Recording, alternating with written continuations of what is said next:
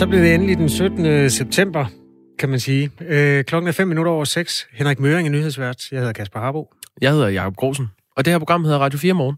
Og vi sender de næste øh, tre timer. Så øh, vel mødt, hvis du er stået op allerede og lytter med. Øh, så kan du se frem til at høre øh, en historie, som kommer til at fylde en del i, øh, i vores program i dag.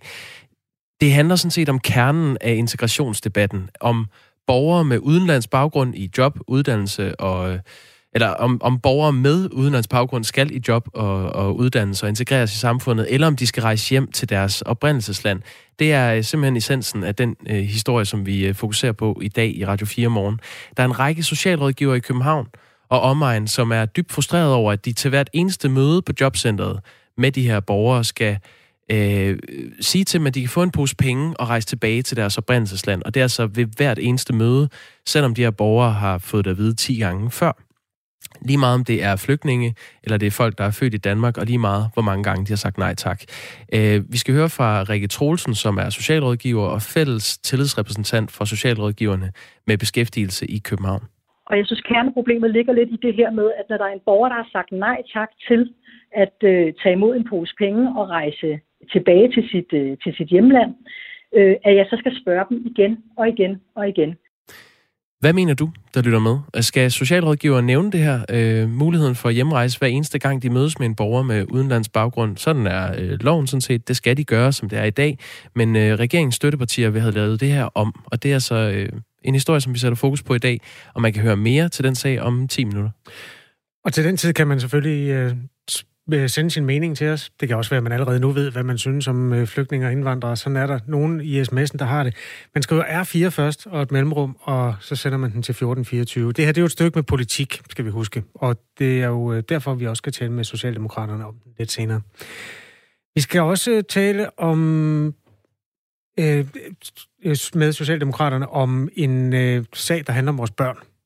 De sidder stille. Hver anden barn sidder bumstille. De skal bevæge sig 45 minutter om dagen, når de er i skole. Det står i folkeskolereformen, der tror det i kraft øh, for seks år siden. Men en undersøgelse fra SDU blandt over 4.000 folkeskoleelever viser, at hvert andet barn lever op til det, og hvert andet bevæger sig ikke nok. Det er jo for uroligende, mener i hvert fald organisationen Danske Gymnastik- og Idrætsforeninger. Øhm, lærerne er heller ikke tilfredse, omvendt heller ikke særlig overrasket. De mener, det handler om lærernes arbejdsvilkår. Kvart i syv skal vi tale med Socialdemokraterne om, hvad man kan gøre ved det, eller Socialdemokratiets ordfører på området, og om man i virkeligheden er kommet til at lave et lovkrav under den her meget udskilte øh, reform, som ikke kan udføres.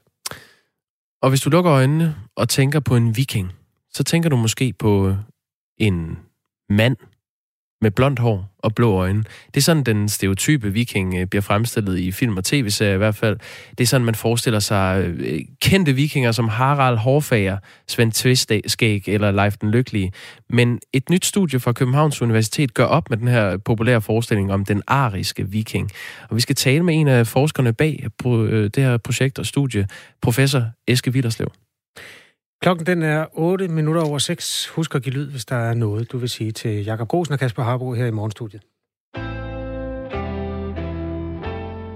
Vi skal en tur ud på de helt store slagmarker, fordi i tirsdags der underskrev Israel en fredsaftale med de forenede arabiske emirater og Bahrain ved en ceremoni foran det hvide hus i Washington. Det er jo øh, den første fredsaftale, Israel laver med et arabisk land i over 25 år, og som sådan en kæmpe landvinding. Men i går affyrede arabiske palæstinenser på Gazastriben raketter mod mål i Israel som en reaktion på den her fredsaftale, som sårede, øh, ja, fredsaftalen gjorde ikke, men raketterne sårede to personer. Og Israel besvarede angrebene med øh, et luftangreb fra deres militærfly, og sådan er freden altså lidt svær at finde i Mellemøsten nogle gange. Hans Henrik Fafner er freelance journalist, bosiddende i Tel Aviv. Godmorgen. Godmorgen. Hvorfor reagerer palæstinenser på en fredsaftale ved at skyde med raketter? Ja, det er jo fordi, det her det er jo en aftale, som øh, foregår øh, set fra palæstinensisk hold meget langt væk. Det er en aftale, som indgås med to oliestater, der ligger nede i den persiske golf. Øh, og de føler selvfølgelig, at de bliver øh, tilsidesat og sat ud på et sidespor. Øh, der står intet, eller der er intet klart om, hvad der egentlig står i den aftale. En del af det skulle være, at Israel øh, udskyder eller aflyser øh, denne her delvise annektering af Vestbreden, og det vides ikke endnu, om det er en permanent øh, aflysning, eller om det er en øh, midlertidig. Øh, så det er klart, at det gør, gør jo øh, palæstinenserne usikre på, hvad den her aftale overhovedet går ud på, om det overhovedet kommer til at omfatte dem. Samtidig så øh, blander den her øh, fredsaftale, eller normaliseringsaftale, som nok er det mere korrekt at sige, den blander jo en helt anden mellemøstlig konflikt ind i billedet, nemlig konflikten mellem sunni-muslimer og shia-muslimer, som netop foregår mellem øh, øh, emiraterne og øh, staterne omkring den arabiske halvø og Iran på den anden side af golfen. Øh, og øh, i det, vi ikke ved præcis, hvem det er, der er skudt raketter af fra Gazastriben, så kan man formode, at det er de salafistiske grupper, som de normalt hedder, altså dem, som er mere øh, fundamentalistiske end Hamas, og de står i tæt forbindelse til øh, styret i Iran, så det her raketafskydning kan så også siges at være en, øh, en hilsen fra Iran. Du er jo, Hans Henrik Fafner, bosiddende i Tel Aviv. Har du en oplevelse af, hvordan folk reagerer på de nye angreb, som kommer lige efter fredsaftalen, eller normaliseringsaftalen, hvis vi skal kalde den det?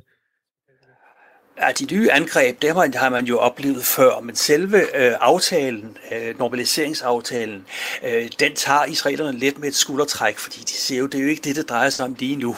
Øh, der er slet ikke den her feststemning i gaderne, som vi havde, da øh, Israel gik, ind, øh, gik freden med Ægypten og med Jordan og øh, øh Oslo-aftalerne i 1993. Øh, det er en aftale, som ligger langt væk. Øh, man er mere interesseret i, hvad det egentlig er, Netanyahu er ude på. For hvorfor skulle han rejse afsted nu? Øh, Israel lukker ned øh, på grund af coronakrisen i morgen. Øh, man regner med, at den her øh, nedlukning kan komme til at koste 300.000 israelske arbejdspladser landet er i dyb økonomisk krise. Så hvorfor sendte han ikke sin udenrigsminister, sådan som Emiraterne og Bahrain gjorde? Hvorfor skulle han selv afsted? Og det, man siger jo, det er jo fordi, han selv er i politiske vanskeligheder. Der kører nogle korruptionssager imod ham.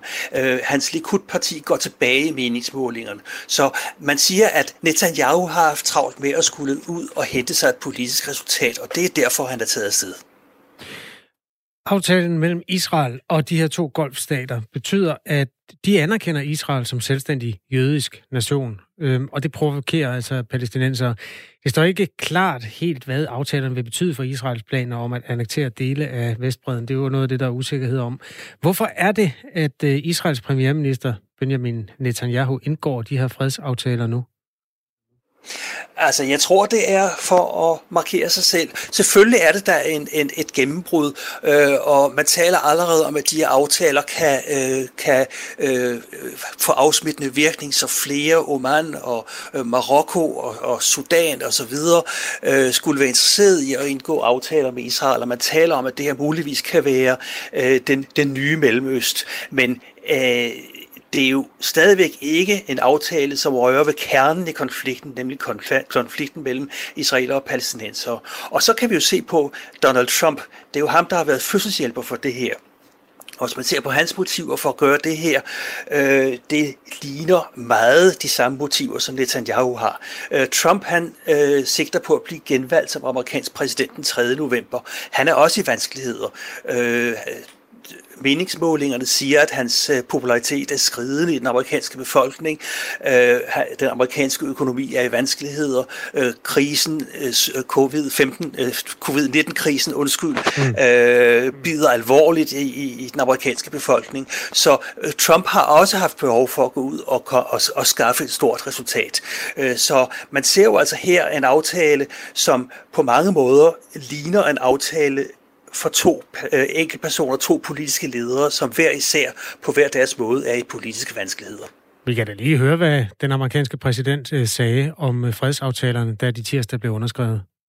This is peace in the Middle East without blood all over the sand. I say it. Right now it's been blood all over the sand for for decades and decades and decades. That's all they do is they fight and kill people and nobody gets anything. I think what Israel is getting, and what we're all getting, but what Israel is getting more than anything else is peace. Uh, they're going to have peace. It's going to be peace in the Middle East.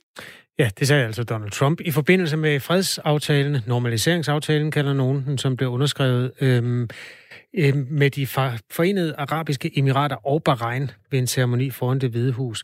Hans Henrik Fafner, øhm, nu Trump han deler jo vandene mange steder, men det her, altså det er vel ubetinget, at en fredsaftale er bedre end ingen fredsaftale, eller hvad? Ja, det er jo det. Ja, nu siger han jo, at nu er der ikke mere blod i Mellemøsten, og det vil vi jo det vil tiden jo vise og se. Altså det, øh, der er blevet sluttet fred med de moderate stater, med de sunni-muslimske, med nogle sunni-muslimske stater, men vi ved endnu ikke, hvad der kommer til at foregå. Vi ved ikke, hvad der sker i forhold til Iran. Vi ved ikke, hvad der foregår øh, i forhold til øh, de stater, som ligger tættest på Israel. Øh, hvad sker der i Syrien? Hvad sker der i Libanon? Og så først og fremmest, hvad sker der med palæstinenserne? Hvordan vil palæstinenserne reagere? Øh, hvis de ikke får noget mere konkret ud af det her, øh, så tror jeg ikke, Trump får ret i, at det her det er slut på blod i Mellemøsten. Hans Henrik øh, Fafner, altså freelance journalist og bosiddende i øh, Tel Aviv i øh, Israel. Vi har fået et spørgsmål fra en lytter, som skriver, spørgsmålet er vel også, hvorfor vil de arabiske lande overhovedet lave sådan en aftale? Jamen, det er jo helt klart, at øh, for det første har de jo længe set, at, øh, at øh, den her arabiske solidaritet med palæstinenserne, den har været skridende i mange år. Øh, Emiraterne har i allerede 20 år haft økonomisk samarbejde med israelerne. Det er også derfor, jeg kalder det en normaliseringsaftale og ikke en fredsaftale. Øh, så de vil sådan set bare have det her frem i lyset. Øh, der er en masse økonomiske goder at hente ved det her. Der er handelssamarbejde med Israel. Israel er, er, er førende inden for højteknologi, og det kan det kan de arabiske stater jo nyde godt af. Så der er en masse gode ting øh, ved at, at indgå det her samarbejde. Øh, med det på det økonomiske område, det er inden for turisme og alt muligt, øh, men det, det er ikke så meget på det politiske plan. Så selvfølgelig er der masser af arabiske stater, som har en, en, en, en klar interesse i det her. Tak fordi du var med, Hans Henrik Fafner. Ha' en god dag. I lige måde. Freelance journalist bosiddende i Tel Aviv. Den sms, der kom ind, den kom ind på 1424. Man skriver bare R4 og et mellemrum, så øh, kommer den ind til os, og vi vil gerne have hjælp til at lave de interviews. Klokken er blevet øh, 17 minutter over 6 på den her 17. september. Socialrådgiver er øh, mildt sagt dødtræt af, at de til hvert eneste møde med borgere med øh, udenlands baggrund skal oplyse dem om, at de kan rejse hjem til deres oprindelsesland med penge på lommen. Det øh, fortæller en række socialrådgivere fra Københavns øh, Kommune til os her på Radio 4, og øh, de bakkes op af Socialrådgiverforeningen. Og jeg synes, kerneproblemet ligger lidt i det her med, at når der er en borger, der har sagt nej tak til at øh, tage imod en pose penge og rejse tilbage til sit, øh, til sit hjemland, øh, at jeg så skal spørge dem igen og igen og igen. Hende du hører her, hun hedder Rikke Troelsen. Hun er socialrådgiver og øh, fælles tillidsrepræsentant på beskæftigelsesområdet i København. Og det, hun skal oplyse sine borgere om, er det, der hedder repatriering. Repatriering er øh, hjemrejse til ens oprindelsesland, hvor man kan få over 30.000 kroner med fra den danske stat, hvis man rejser tilbage. I nogle tilfælde helt op til 100.000 for at øh, reetablere hele sin familie. Sidste år valgte omkring 500 mennesker at sige ja tak til tilbuddet om repatriering. Det tal er steget, siden en øh, række skrappe skarpe repatrieringsregler blev indført for to år siden. Det skal socialrådgiverne altså sige til både øh, flygtninge, efterkommere og folk med dobbelt statsborgerskab, og det er hver gang, de er til et møde. Det er et problem, siger Rikke Troelsen til os her på Radio 4 det er jo egentlig ikke som sådan, at jeg synes, at repatriering er, er en dårlig ting, fordi der er jo nogle af vores borgere, som tager imod det her med at rejse tilbage til deres, øh, til deres hjemland. Men problemet er egentlig bare, at du sidder i et jobcenter. Jeg sidder med de unge under 30, øh, og dem skal vi tale med hver anden måned. Og jeg synes, kerneproblemet ligger lidt i det her med, at når der er en borger, der har sagt nej tak til at øh, tage imod en pose penge og rejse tilbage til sit, øh, til sit hjemland, øh, at jeg så skal spørge dem igen og igen og igen. Det, jeg, jeg, synes, det, jeg synes, det går hen og bliver sådan et øh, grænseoverskridende. Og før den her lov trådte i kraft, hvor tit sagde du det så? Der sagde vi det jo slet ikke. Men så er det vel meget godt, at der er kommet en lov, der siger, at det skal I simpelthen gøre opmærksom på.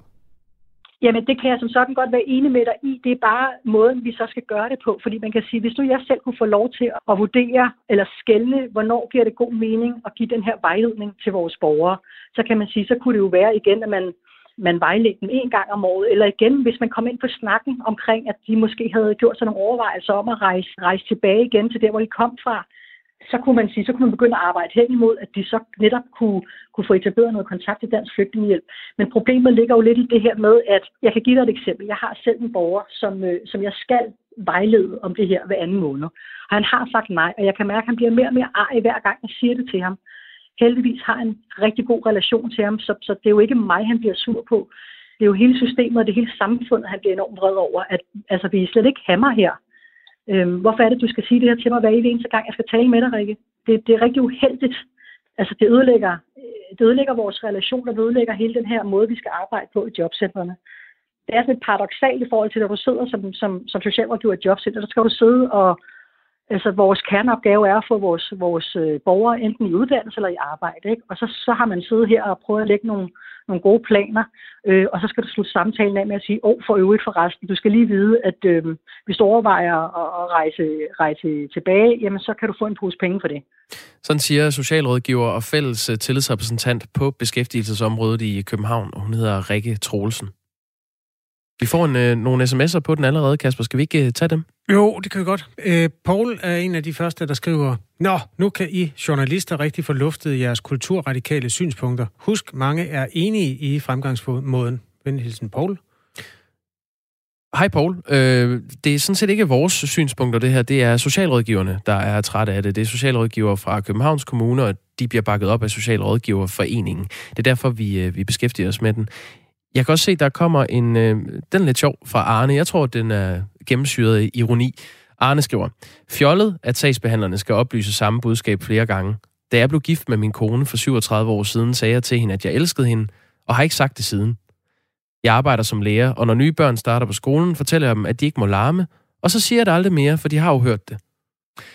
Ja, øh, der, der kan det godt være, der var en lille smule ironi i den. Øhm, må ikke det er politiske holdninger hos socialrådgiverne, der kommer til kortet? Citat slut. Står der i en tredje sms. En fjerde skriver, problemet er der også, at det ikke hjælper, at de er til møde hver anden uge. Og sådan øh, ja. kommer sms'erne i en lindstrøm på den her. Det, må det er ved med at skrive. Øh, vi kan sige om den her sag, det var Inger Støjberg, der indførte loven om systemisk øh, vejledning om repatriering i 2018, øh, altså for to år siden. Og hun blev dengang øh, spurgt i Folketinget, om det virkelig skulle forstås sådan, at socialrådgiverne skal sige det til hvert eneste møde. Og til det svarede hun på skrift, at, citat, vi ønsker, at der løbende og konsekvent gøres opmærksom på mulighederne for repatriering, og det skal foregå ved alle samtaler. Citat slut. Vi har spurgt de tre største kommuner i Danmark, og her er meldingen, at alle siger det til alle samtaler. Vi øh, skal tale øh, kl. kvart i ni med Socialdemokratiet om, hvorvidt de mener det samme. Den, øh, den røde regerings støttepartier er i hvert fald dybt uenige i, at det skal siges hver gang. Radikales udlændingeordfører Andreas Stenberg kalder det latterligt og spild af tid. Rosa Lund fra Enhedslisten kalder det dybt problematisk. Det synes jeg er dybt problematisk. Det overlader jo ikke noget skønt tilbage til socialrådgivernes faglighed. Og Karl øh, Valentin, som er udlændingeoverfører for SF, han vil også have det ændret. Jeg synes egentlig, det er en umyndiggørelse af dygtigt fagligt personale, så jeg kan godt forstå, at socialrådgiverne er frustreret over det her.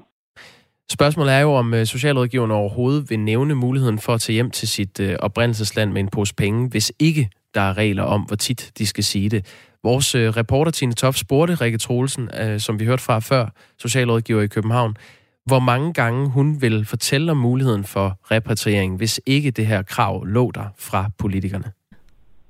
Ja, jeg synes måske, at man skulle overveje lidt det her med at lave nogle kampagner på en eller anden måde, eller, eller gøre det til, at det kan være mig, der kan vurdere, hvornår giver det mening at vejlede om det, og så i hvert fald maks en gang om året. Men, men, men jeg kan ikke se nogen grund til, at det skal være så ofte, øh, som det skal være nu. Nu siger du selv, at det er noget, du er begyndt at sige øh, kortere, når du først har præsenteret ja. det en gang i slutningen af en samtale. Hvorfor ja. er det så slemt, hvis det alligevel er en kort melding? Det er jo reaktionen fra vores borgere. En af mine kollegaer fortæller jo, at, at, at, at de har oplevet, at deres borgere er brudt sammen, fordi at vi jo hele tiden synes, at altså, de føler jo, at det er fordi, vi vil sende dem hjem. En ting er, at jeg selv, jeg synes, det er pinligt at gentage mig selv på den her måde, med at husk nu lige, jeg sidder og lagt nogle gode planer, synes jeg selv, øh, i forhold til, at vi kan få, få den her borger enten øh, i uddannelse eller i arbejde. og du så netop igen ved med at slutte samtalen af med, hov, du skal forresten lige vide igen, at der er en mulighed for, at du kan få en pose penge, hvis du rejser tilbage til dit oprindelsesland. Når vores, vores borgere så begynder at bryde sammen eller reagere ved at blive øh, højtråbende eller udadreagerende, fordi de tænker, at det er mig, der ikke vil have noget med dem at gøre, og hvorfor bliver jeg ved med at sige det her? Og jeg oplever også igen, at mine borgere, de bare vælger at sige, når de kan høre, nu lægger jeg op til det, det her, jeg lige skal, skal slutte af med, at de bare siger, nej, så kan jeg ikke se nogen grund til, at jeg skal fortsætte øh, med, med at yde den her vejledning, fordi at min borger har allerede sagt nej tak, og det sagde han også for to måneder siden. Hvis der er nogen, der sidder og tænker, at socialrådgiver er en venstreorienteret øh, flok, som har svært ved at være hårde over for flygtninge at sige, I kan altså rejse hjem og få penge med, Øh, mm. Kan du så forstå, hvis de tænker, at det er jo fair nok, at man politisk set stiller nogle krav til, at det skal siges hver gang, også selvom det er lidt ubehageligt. Det er jo trods alt øh, en pose penge, man kan få med, og det er et frivilligt mm. tilbud.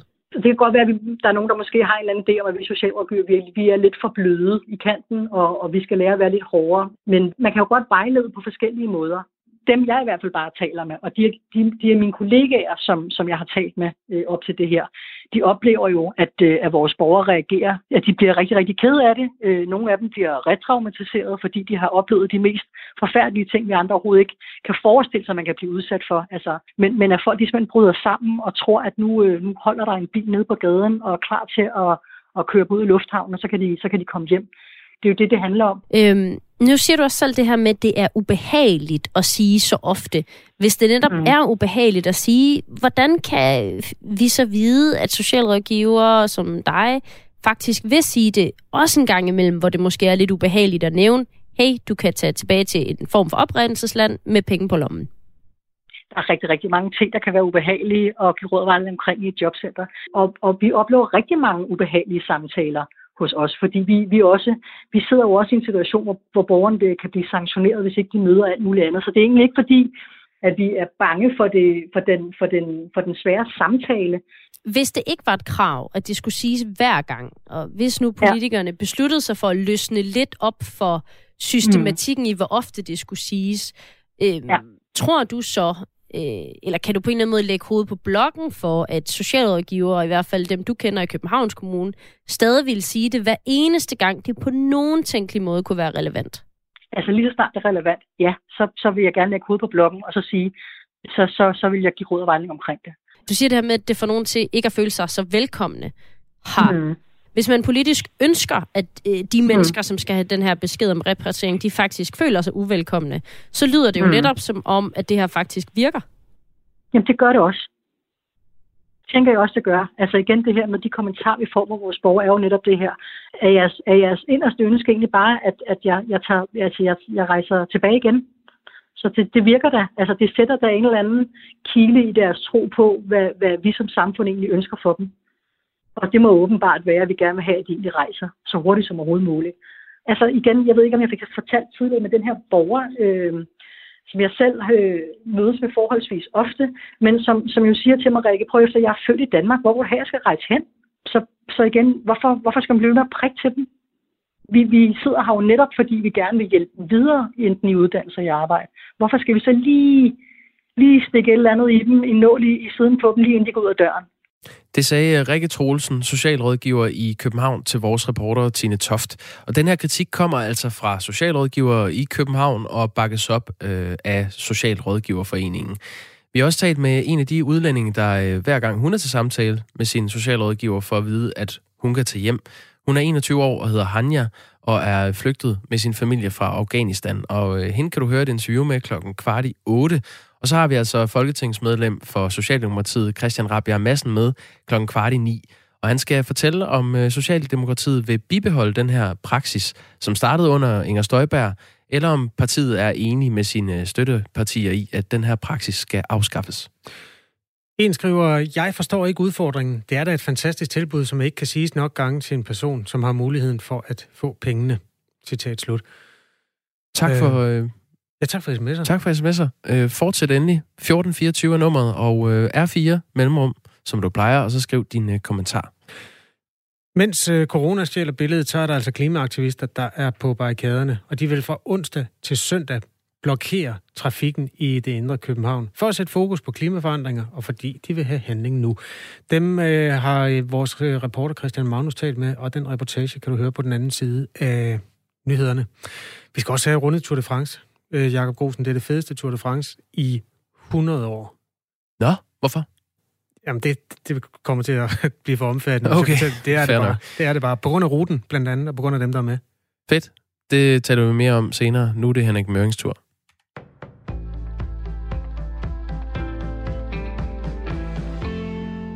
Det skader integrationen, at sagsbehandlere ved hvert eneste møde skal oplyse om, at staten giver penge til at rejse hjem. Det siger en række socialrådgivere til Radio 4. De bakkes op af Socialrådgiverforeningen. Hver gang en borger med udenlands baggrund er til møde med for eksempel kommunen eller jobcentret, så skal sagsbehandleren oplyse om, at de kan få penge for at rejse til deres oprindelsesland. Det er absurd, siger Rikke Troelsen, socialrådgiver på beskæftigelsesområdet i København til Radio 4. Og jeg synes, kerneproblemet ligger lidt i det her med, at når der er en borger, der har sagt nej tak til at øh, tage imod en pose penge og rejse tilbage til sit, øh, til sit hjemland, øh, at jeg så skal spørge dem igen og igen og igen. Systematisk vejledningspligt blev indført under tidligere udlændingeminister Inger Støjberg i 2018. Regeringens tre støttepartier vil nu have det ændret. Det bliver ikke helt nemt for restauranter og barer i hovedstadsområdet, når de i dag åbner med nye restriktioner. Det siger Christian Nørgaard, politisk chefkonsulent hos brancheorganisationen Horesta. Det er klart, at nu skal vi til at have mundbind på øh, indenfor på restauranterne. Det har vi ikke haft før, øh, og det gælder også øh, personalet. Øh, og det skal vi finde en række praktiske øh, løsninger på. Øh, eksempelvis øh, så skal man ikke have mundbind på, hvis man sidder ned. Regeringen og sundhedsmyndighederne har vurderet, at der på grund af smittestigning er behov for strammere regler i hovedstadsområdet. Reglerne, som er trådt i kraft, betyder blandt andet, at restauranter, caféer og barer skal lukke kl. 22 i stedet for ved midnat. 10 kvinder, som i perioden 2015 til 19 har været journalistpraktikanter på DR Nyheder, fortæller i et brev til DR's HR-chef om sexistiske og krænkende oplevelser på mediet. Det drejer sig blandt andet om uønsket massage og klap i røven, skriver Information. Brevet skal ifølge kvinderne sætte fokus på trivslen og arbejdsmiljøet for unge kvinder på DR Nyheder. Initiativtageren til brevet er Sjani Petersen, som var praktikant på DR Nyheder fra 2016 til 17. Jeg håber, at det vil sætte gang i en debat om, hvad der skal til, for at vi ændrer kulturen, og at man i fremtiden sikrer, at unge praktikanter har et sikkert arbejdsmiljø, siger hun til Information. Speciallæger vil have flere til at opspore smittet med coronavirus. Fra næste måned vil der være 181 ansatte til at stå for arbejdet med at opspore borgere, der kan være smittet, skriver Berlinske på baggrund af tal fra Styrelsen for Patientsikkerhed. Det er 27 flere end for en måned siden.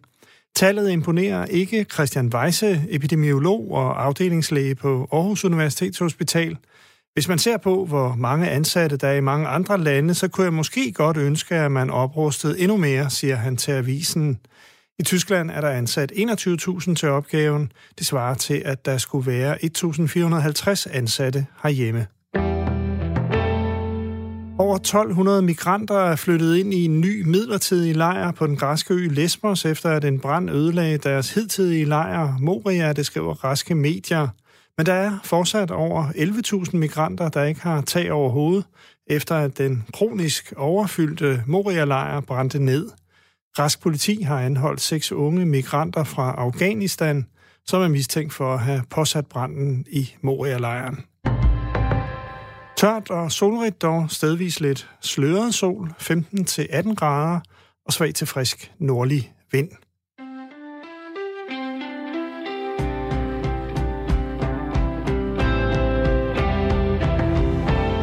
Godmorgen, velkommen til den 17. september. Første dag i resten af dit liv, og klokken den er 6.34. Henrik Møring er nyhedsvært, Jakob Grusen og Kasper Harbo er der ved siden af. Jakob, skal vi tage Tour de France? Nu fik vi ligesom startet den. Det kan vi gøre. Tour de France er et etabløb, der køres i Frankrig hver sommer. Bortset fra, når der er corona, så bliver det kørt om efteråret. Og det er øhm, i gang nu. I går var der den såkaldte kongeetappe. Den sluttede stort set ved en lodret væg. Ja. Og øh, blev vundet af en kolumbianer, Miguel Angel Lopez. Han er fra Astana-holdet. Det er det hold, Jakob Fuglsang, han har kørt for i mange år. Ja. Og han har jo aldrig kunnet levere på den der med de helt store etappesejre og en plads på podiet. Det var det, øh, kolumbianeren Miguel Angel Lopez han gjorde i går. Han kørte op på tredjepladsen samlet. Og det er jo tiltrængt for Colombia, efter øh, Egan Bernal er ude. Ja, nå ja. Den det store favorit. Det, ham, Det fortalte du om i går. Jamen, det går så stærkt, men jeg har allerede glemt ham.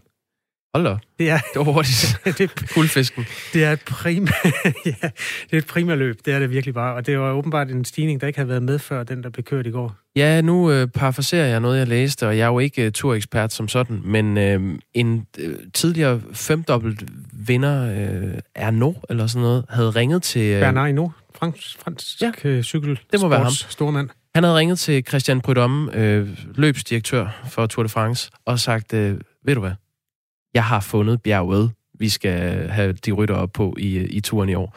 Og så havde Christian Prudhomme været lidt skeptisk, øh, hvorfor han måtte kende hvert et bjerg efterhånden.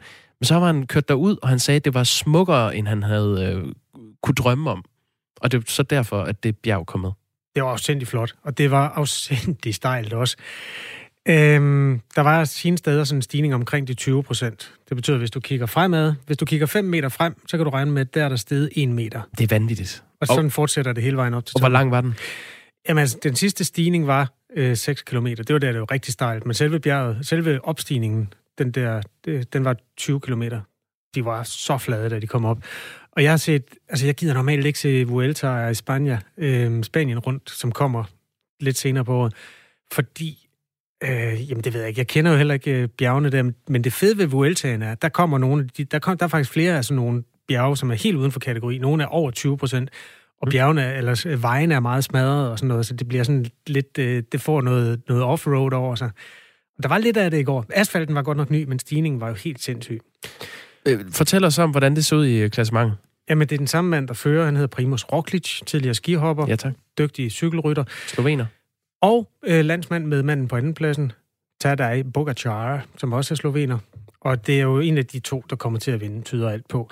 Og det fede ved, at de har lagt ruten så uforudsigeligt, det er jo, at der kommer en stor bjergetappe i dag. Den slutter, ikke, øh, den slutter godt nok på en nedkørsel, men der er også stigning uden for kategori i dag. Og øh, på lørdag, der er der en øh, enkeltstart, der slutter på et bjerg. En kategori 1-stigning. Den er, ikke, den er ikke super lang, den er nogen 30 km, men den slutter jo lodret også. Og det, altså, det er jo super fedt, fordi jeg synes, der har været en tendens til nogle gange før, at man gerne vil have, at tingene var nok sådan lidt faldet på plads, når der var en uge tilbage i løbet. Det er det altså ikke her. Jamen, det lyder, det lyder spændende. Du kunne godt få mig til at tænde for Jørgen Let på Facebook. Han sender jo live og kommenterer. Og det har du talt varmt for. Gør du stadig det? Ja, men det er helt perfekt. De får jo bare noget vino og noget, øh, nogle is og tartar, og åh, oh, Jørgen han har det så nice. Sådan. Jamen, øh, følg Jørgen Let på Facebook og øh, gå ind og se hans øh, kommentering af turen. Øh, klokken er 22 minutter i syv, og det er Radio 4 morgen med øh, Kasper Harbo og Jakob Grusen.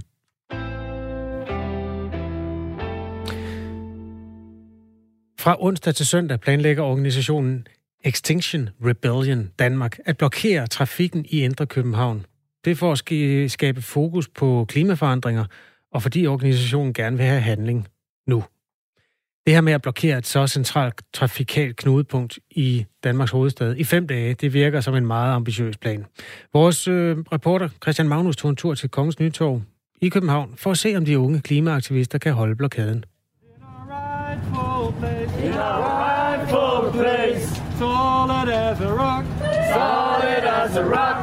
lidt skænderier mellem en taxachauffør og nogle af de unge mennesker, der blokerer vejen. Jeg tænker, det er helt idiot nu. Det kommer, I lukker hele vejen nu, det er grøn. Hvorfor jeg kan ikke køre her? Hvis det er for klimaet. Hvad for nogle klima? Jeg har kun anmeldt, hvorfor de skal betale ekstra for at køre hele om vej. Ja. Efter det er mig, jeg får klar. Ja. Hvad for nogle klima? Ja. Taxichaufføren var altså ikke helt tilfreds. Er det meningen, at I skal blokere indtil på søndag? Det er meningen. Det er meningen? Ja. Okay. Tror du, I får lov til det? Det håber vi på. Så er der musik.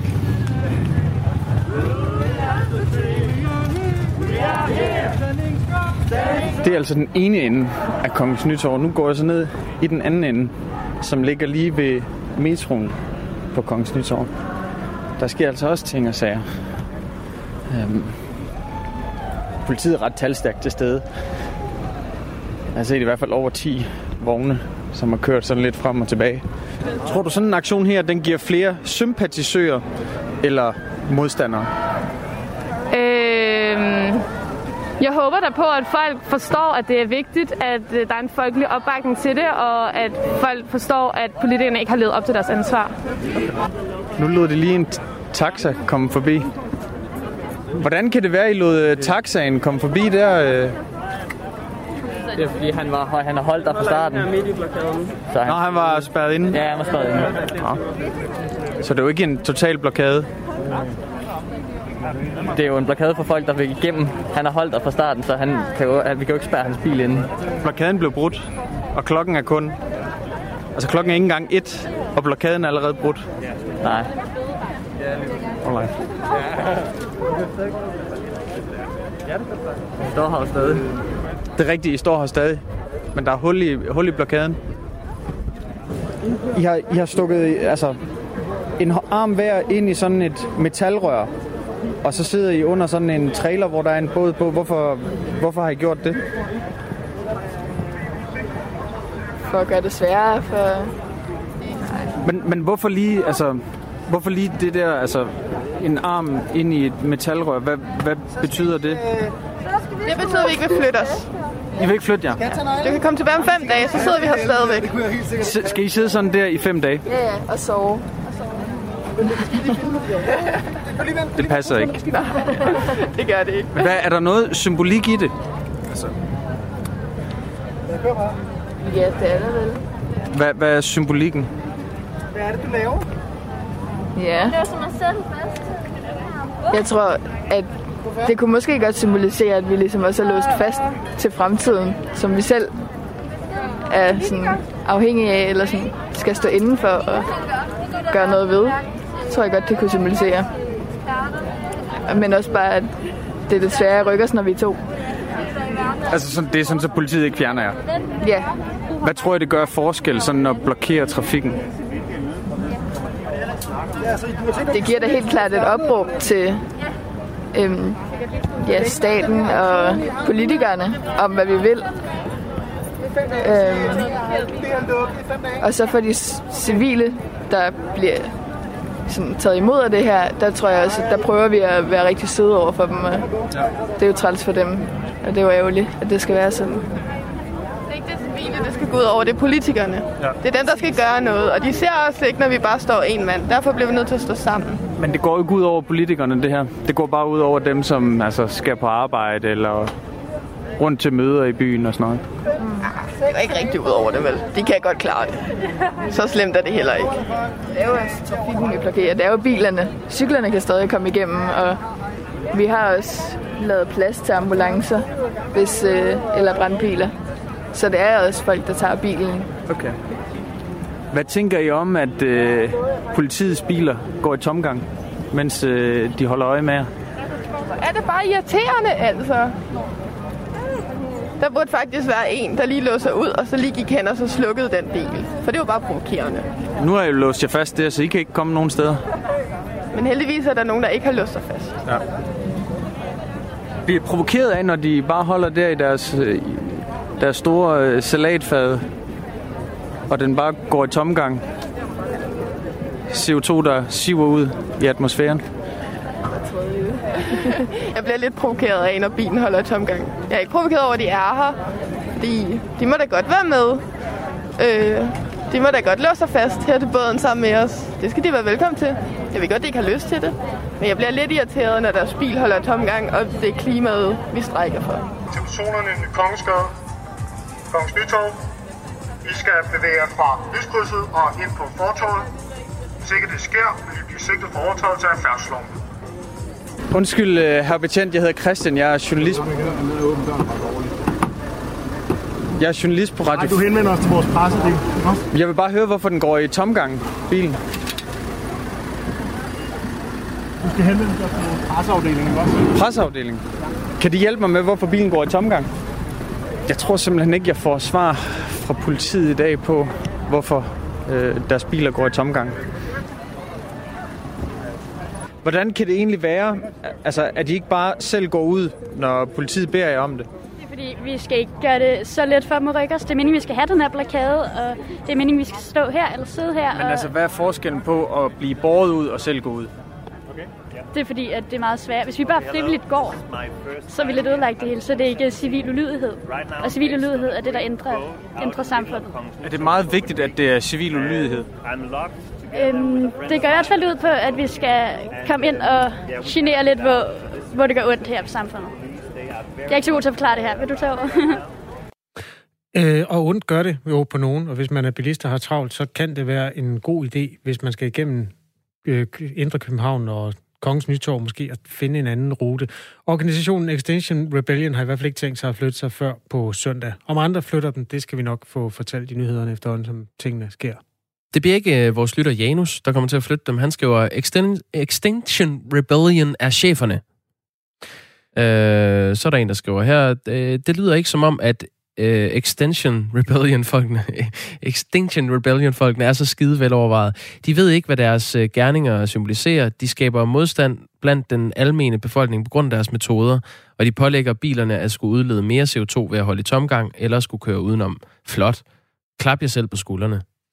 Øh, Paul er også på banen og skriver, Godmorgen. Kan vide, hvad klimaaktivisterne får i løn? Understøttelse eller dagpenge i de tre dage? Ja, det ved vi ikke, Paul. Det har vi simpelthen ikke fået undersøgt. Men øh, det kan vi sige til Christian Magnus. Det var den reporter, som vi havde sendt ud til demonstrationen eller blokaden, og måske få et svar på.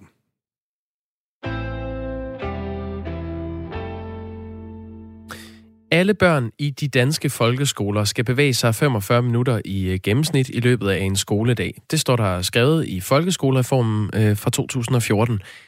Men en ny undersøgelse fra SDU viser, at det kun er hvert andet barn i folkeskolen, der rent faktisk bevæger sig 45 minutter i løbet af en skoledag. Godmorgen, Jens Jol. Godmorgen. Børne- og undervisningsordfører for øh, Socialdemokratiet. Øh, Charlotte Bak Thomasen, som er formand for øh, DGI, hun siger sådan her om undersøgelsens resultater. Det er desværre foruroligende. Jeg synes, en undersøgelse som denne her, sammen med en lang række andre undersøgelser, skal vi jo huske på, som, som bekræfter det her billede. Det kalder på, øh, det her kalder på politisk handling. Det var jo i øh, sin tid Socialdemokratiet, der sad på magten, da folkeskolereformen blev lavet, og det var i 2014. Men der er ikke nogen tegn på, at folkeskoleeleverne bevæger sig nær så meget, som I politisk har vedtaget, de skal, øh, Jens Jol. Det kalder på politisk handling, øh, hører man. Hvad vil I gøre ved det her problem? Jamen, det er vi sådan set enige i i, i regeringen. Altså, vi øh, tog tidligere på måneden et initiativ, som øh, hedder Fan i Bevægelse, som handler om at prøve at få udbredt nogle af de, øh, kan man sige, værktøjskasser, nogle af de erfaringer, man har i nogen, på nogle skoler. Fordi der er jo heldigvis steder, hvor det fungerer, og hvor folk har udviklet øh, den pionermodel, kan man sige, for hvordan man får det ordentligt integreret. Det skal vi have spredt til, til alle skolerne, sådan så de lærere, som har svært ved at knække nøden, de også får mulighed for det, og sådan så ledelserne har opmærksomhed på det. Men vi siger også åbent, at, øh, at vi skal også sikre, at der er midler til dem, der skal Altså, at, øh, at de faktisk har mulighederne og musklerne for det, dem der skal sikre bevægelsen i skolen, og derfor er vi ikke færdige med at, at tage fat på det her område. Undersøgelsen er lavet af forskere fra øh, SDU, øh, Syddansk Universitet, og finansieret af Trykfonden. Og det er altså første gang, at forskere sådan specifikt undersøger børnenes bevægelse i, i skoletiden. Den blev udført øh, for tre og for to år siden, hen over 2017 og 2018. Og øh, det er mere end 4.000 folkeskoleelever på alle klassetrin fra skoler fordelt over hele landet, der har deltaget i undersøgelsen. Og det viser altså, at 48 procent af eleverne ikke når op på de her øh, 45 minutters bevægelse i løbet af en dag. Øh, det blev altså lovpligtigt i, øh, i 2014 med folkeskolereformen, at børn i folkeskolen skal bevæge sig 45 minutter om dagen. Øh, men sådan et lovkrav er der slet ikke grundlag for, at de danske folkeskoler kan følge, hvis man spørger øh, formand for Danmarks Lærerforening, Anders Bondo. Han er i virkeligheden ikke overrasket over de her resultater. Prøv at lytte med. Ja, de kommer ikke bag på mig, fordi der var så mange formelle krav i den folkeskolelov, at det var umuligt at, at forfølge dem alle sammen. Så nogle skoler har forfulgt nogle mål, andre har forfulgt nogle andre. Det han siger her, Anders Bondo, det er jo i virkeligheden, at, at det ikke kan lade sig gøre, at alle skoler får sine elever til at bevæge sig øh, 45 minutter dagligt.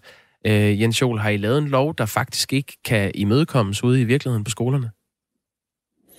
Nej, det har vi ikke, øh, men jeg er sådan set enig også i det, der blev sagt i det første indslag, men også i Bondo, som siger, at øh, det er ikke overraskende, fordi vi har set tidligere undersøgelser, som har peget i den samme retning. Det her viser jo bare med al ønskelig tydelighed, at det ikke er nogen nem, øh, altså det er ikke nogen nem omstilling. Og det er måske også klart nok, at det er, at det er vanskeligt at, at sikre øh, bevægelsen, men der er øh, organisationer, der har været med til at, at, at sætte øh, forskellige metoder op. Der er pionerer, altså eller ildsjæle øh, lærere, som har gjort rigtig, rigtig meget for at udvikle det her. Alle de øh, erfaringer skal vi have spredt, sådan så nogle af dem, der har haft svært ved at knække noget, de kommer med på vognen, men vi skal selvfølgelig også sikre, at der er musklerne til, om man så må sige, at omsætte det i praksis. Fordi det er klart, øh, de lov, øh, lovkrav, der er i, i loven, dem skal man selvfølgelig leve op til, men det er jo også åbenlyst, at det er jo ikke noget, man gør, bare fordi det er blevet skrevet ind i loven. Det er jo noget, man gør, fordi man faktisk får ind i sin praksis ude i skolerne. Hvordan kan vi egentlig omsætte bevægelse i vores fag? Hvordan kan vi egentlig få bevægelse mm. ind i løbet af skoledagen, så vi lige får renset hovedet og, og, og kommer op med pulsen? Men, men det er jo seks år siden, at det blev et lovpligtigt øh, krav. Har I ikke sørget for, at de havde musklerne eller midlerne til det ude på skolerne, til faktisk at indføre det her? Det er jo halvdelen af eleverne, der ikke når op på de der 45 minutters bevægelse, som er et blevet et krav. Jamen altså, når vi øh, i den her måned har taget initiativer, og når vi har sagt, at vi kommer til at tage flere initiativer, så, så kan du jo regne ud, at det er fordi, vi ikke synes, det er godt nok, det der sker i dag. Jeg har ikke noget behov for at skulle sidde og pinde i, hvem der har gjort hvad for to, tre, fire år siden, men det vigtige er jo, hvad gør vi nu for rent faktisk at løfte den her dagsorden bedre? Fordi der er en bred enighed på tværs af partier. Det er også noget, som øh, andre partier end regeringspartiet er meget opmærksom på. Og derfor tror jeg sådan set også, der er en politisk vilje til at, at sikre, at vi får løftet, så vi får alle børnene med. Det er jo øh, ret afgørende for børnenes øh, kvalitet i hverdagen, for deres øh, undervisning, for deres sundhed, at de får den bevægelse. Og vi skal selvfølgelig sørge for, at, at ikke bare en halvdel af børnene, men at alle børnene kommer med øh, i bevægelsen. Jeg spillede jo før et klip med Charlotte Bak Thomasen, formand for DGI, som jo er sådan en øh, hovedorganisation for, øh, for 6.300 lokale idrætsforeninger, som mener, at det her det kalder på, på politisk handling. Og så er der så Anders Bondo, øh, som øh, på baggrund af den her undersøgelse også øh, generelt stiller sig imod det princip om at skrive specifikke tal ind i en lovtekst. Øh, lad os lige høre, hvad, hvad han siger om det. Helt overordnet, så synes vi, at det her med at lave sådan nogle detaljerede bestemmelser i folkeskoleloven, det er simpelthen en misforståelse. Vi synes, det er helt fint, at der er en politisk ambition om, at der skal være mere bevægelse i undervisningen i folkeskolen. Men, men øh, de her måltal, det, det, det giver ikke rigtig nogen mening. Det giver ikke nogen mening, siger han, øh, Anders Bondo, formand for Danmarks øh, Lærerforening. Jens Jon, når det nu viser sig, at det kun er hvert andet barn, der rent faktisk bevæger sig de her tre kvarter om dagen, bør I så som politikere ikke overveje, om I simpelthen har skudt forbi skiven ved at gøre det her til et lovkrav? Nej, jeg tror, vi skal overveje, hvordan vi sikrer, at, at alle børn, heldigvis er det jo ikke sådan, at de, den halvdel, der ikke bevæger sig de 45 minutter, slet ikke øh, bevæger sig. Nej, de bevæger sig 15 jo, minutter. Det, det, det, der er vigtigt, det er jo at få løftet det her og få alle med. Og det er ikke nogen nem øvelse, men jeg synes bestemt, at det er en vigtig ambition, fordi det er vigtigt, når vi har øh, længere skoledage, når vi har øh, altså længere tid, hvor eleverne skal, skal være i skole, så skal vi også have en mere varieret skoledag, og udover den forskellige undervisning, der skal være i løbet af dagen, så er det altså også vigtigt, at man får bevæget sig. Og det er klart, det er en udfordring at sikre, at det sker hele tiden, fordi det er meget nemt øh, i forhold til idrætsfaget. Der er nogle af de andre fag, hvor det er lidt sværere at få integreret det i, i fagene, og derfor skal vi selvfølgelig lære af nogle af de bedste. Vi skal sikre, at nogle af dem, der har knækket nødderne, de sådan set også øh, er med til at danne skole for nogle af dem, der har haft sværere ved det. Men jeg synes, det er en god ambition, og det er en ambition, som der er et bredt flertal øh, i Folketinget, der står bag, fordi det er simpelthen vigtigt for eleverne at få bevæget sig i løbet af skoledagen. Og det skal vi selvfølgelig holde fast i, men vi skal jo ikke bilde nogen ind, at det kommer af sig selv, eller at det er nemt at løfte opgaven. Hvad er det i din optik, der står i vejen for, at, øh, at det her det lykkedes her seks år efter, at man har indført det som simpelthen et krav i loven?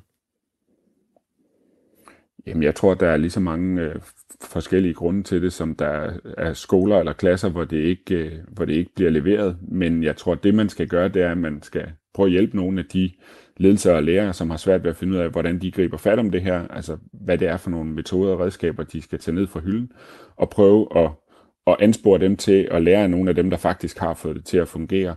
Og så er det klart, så skal nogle af de organisationer og nogle af de øh, aktører derude, som skal løfte, de skal selvfølgelig også have muligheden for at, at udbrede deres arbejde, altså at løfte med på vognen. Så vi er ikke færdige med at tage initiativer på det her område, øh, heller ikke selvom vi for bare et par uger siden øh, tog det næste skridt øh, og, og, og lavede, øh, kan man sige, sådan et, et mere struktureret partnerskab omkring, hvordan vi får løftet øh, fagene i bevægelse ind på alle skolerne.